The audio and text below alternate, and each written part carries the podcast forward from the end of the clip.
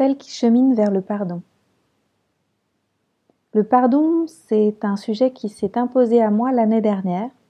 Ça faisait longtemps que j'entendais parler de livres sur le pardon. D'ailleurs, j'en avais un de Jean Montbourquette dans ma bibliothèque que je n'avais pas ouvert. Une de mes thérapeutes organisait des cercles de pardon auxquels je n'étais jamais allée. Je crois que je faisais de la résistance. Et puis, il m'est arrivé quelque chose l'année dernière, un choc émotionnel.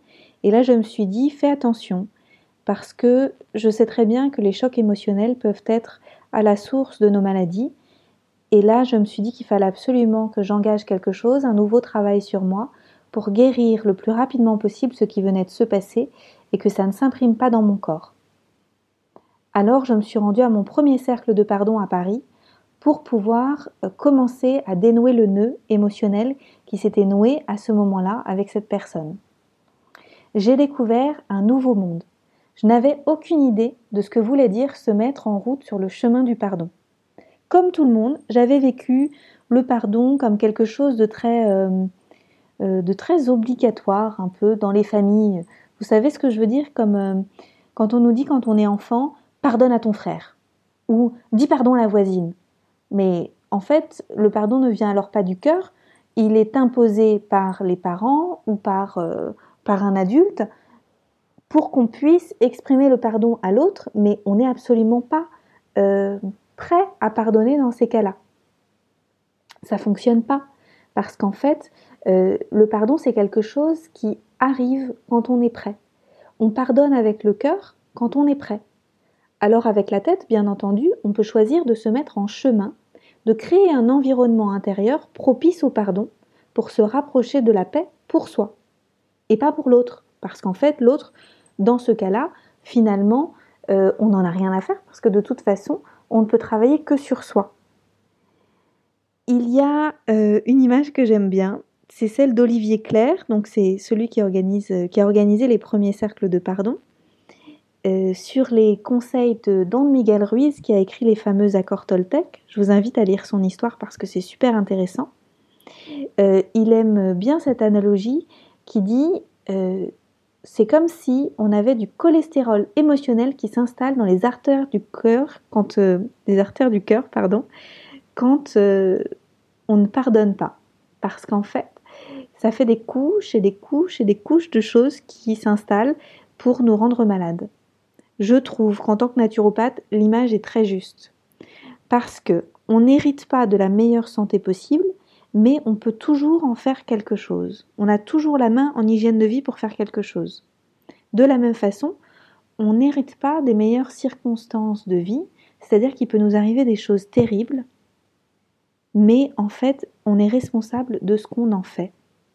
C'est-à-dire que quoi qu'il nous arrive, on peut se mettre en route sur le chemin du pardon pour soi, pour se libérer, soi, et pour aller mieux en fait, pour guérir. C'est une démarche individuelle qui nous aide à reprendre la responsabilité de notre monde intérieur et de notre bien-être finalement. Et c'est ce dont je parlais déjà dans des podcasts précédents. Donc c'est le cœur qui pardonne, c'est pas la tête, quand il est prêt, tout simplement. Et je vais vous donner deux pistes. Alors la première piste, c'est bien sûr les cercles de pardon que vous pouvez faire un petit peu partout en France.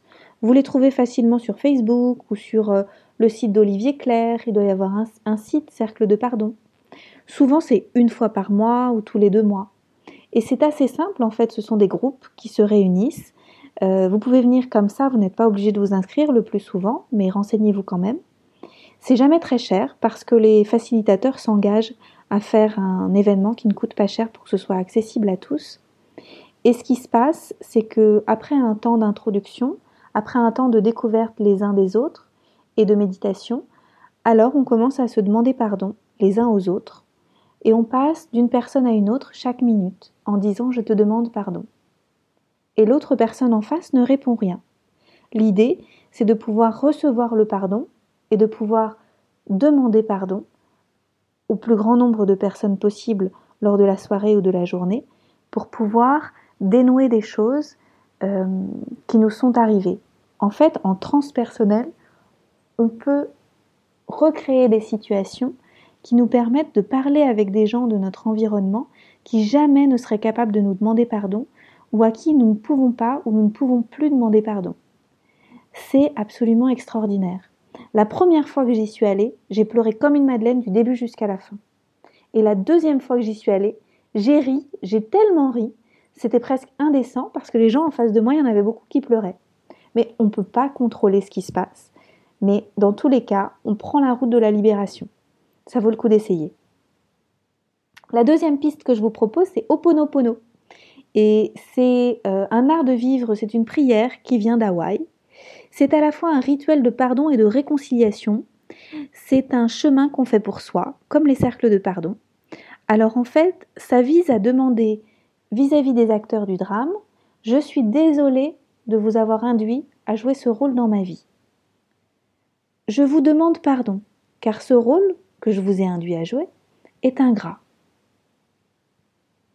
Ensuite, je vous remercie, parce que ça, c'était nécessaire pour comprendre qui je suis et quelle est ma destinée, mon chemin, ma voie pour accoucher de moi. Et enfin, je vous aime, car vous avez permis cela. Cette technique, elle permet de changer de regard sur chaque situation, elle peut s'utiliser sur tout, c'est extraordinaire.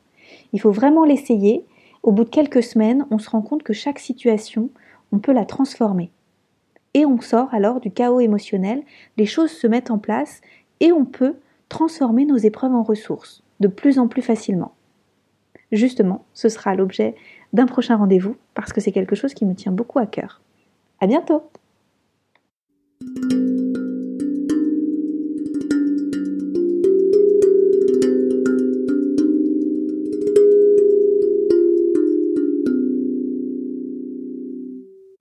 Je suis Anne-Claire Méret, curieuse de pratiques de santé naturelle, de techniques de gestion émotionnelle, auteur de plusieurs livres. Je suis aussi une exploratrice de cœur, avide de voyages découvertes. Vous pouvez me suivre sur mon blog, anneclairemeret.com, mais aussi sur Facebook et surtout sur Instagram où je partage beaucoup. Je consulte à Paris quand j'y suis, sinon à distance sur Skype et sur WhatsApp en session individuelle.